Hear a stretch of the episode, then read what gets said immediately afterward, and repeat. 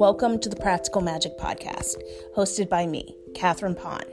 Please join me each week as I dive into a new witchy topic, along with occasionally sharing stories of growing up in the church and how breaking away from the church helped me embrace the witch I was born to be.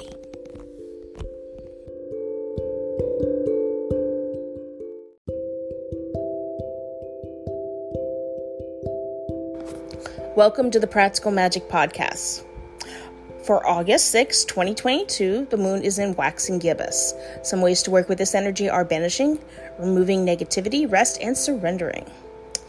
Um, so the uh, waning moon, or waxing, excuse me, waxing moon um, is not suggest is not an ideal time to have any operations, surgeries, etc. So you, if you or anyone you know has something scheduled, um, see if it's possible if they can uh, reschedule it for a later time when it's more uh, ideal. Um, um, so for August 6, 2022, the moon sign is in Scorpio, and Scorpio rules over the genitals. Moving on to the card of the week, which is the Four of Wands reversed, pulled from the Tarot for Kids deck by Theresa Reed. Uh, the description reads Even reversed, the Four of Wands is joyful. There might be a delay with your party, but it's going to happen anyways. Moving on to this week's topic apples. Apple trees are widely abundant in the Northern Hemisphere, and their fruit is. Um, associated uh, with the other world, you know, the other realm beyond the veil. Um, magical uses for apples. So, apples are typically associated but not limited to abundance, love, longevity, creativity, fertility, and um, living forever. In more immorality, in, in, I can't say the word, but you know what I mean, like living forever. Um, tongue tied this morning. Um, fun facts about apples. Um, if you take an apple and cut it uh, wide way, so the, from the wide, widest end, so right across the middle, if you cut it like that, then uh, when you open it, the seeds make a pendulum, which is a symbol of a witch.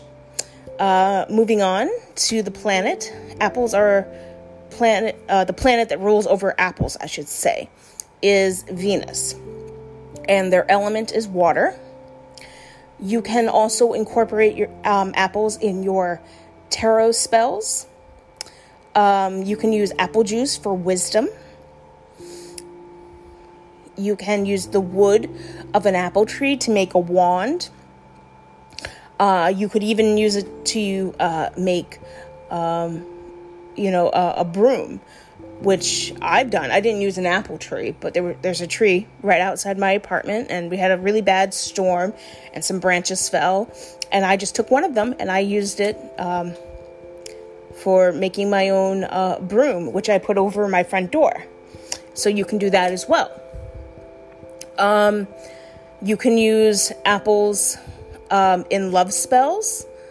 You can also use them, incorporate them in your Mabon and uh, Samhain um, celebrations. One way that you can do that, um, but of course not limited to, is by putting an apple on your altar. You can uh, burn uh, apple blossom uh, for incense. Um, you can include apple seeds uh, in your spell work for protection spells.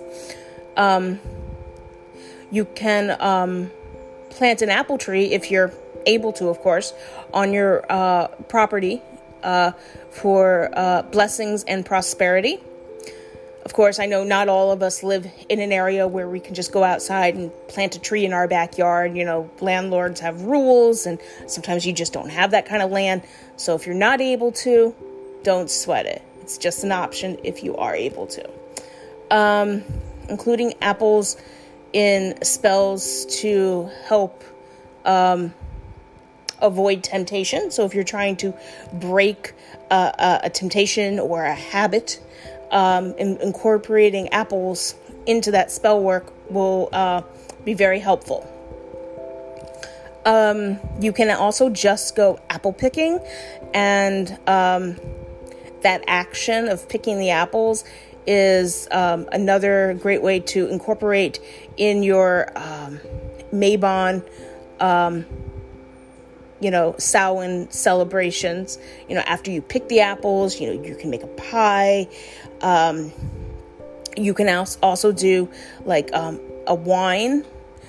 Um, you can do um, like an apple sauce. You can, after picking, you can do all these things and use that food that you make in your celebrations. And you don't just have to do that with your with Mabon or Samhain. You could do that anytime that you have apples and just you know incorporate into your spell work if so desired. Not everything you make has to be you know part of spell work. Um, that was something I got hung up on when I very first started you know, my practice, um, my craft. It was like I thought every meal I made, I thought every everything I did had to incorporate some form of uh, purpose, spell. You know, it had to be like a spell to, you know, help me to be wiser or whatever. Um, and sometimes you just want to make applesauce or you just want to make a pie and no spell attached. So, um, you can also use apples in uh, breaking hexes.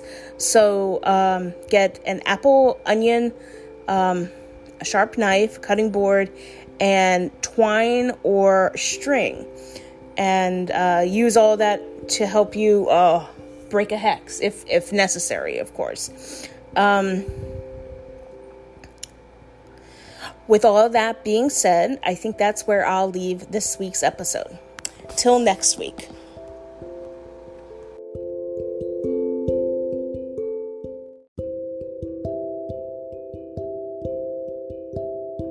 Want to thank you for spending this time with me. I truly appreciate it. I will be back next week with a brand new topic.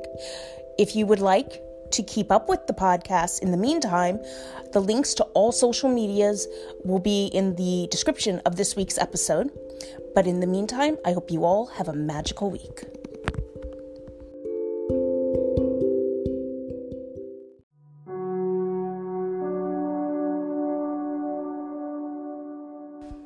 If you would like to join me in keeping the conversation going, you can do so by checking out the podcast over on Spotify, where each week there will be a question attached to the podcast and you can leave your comment.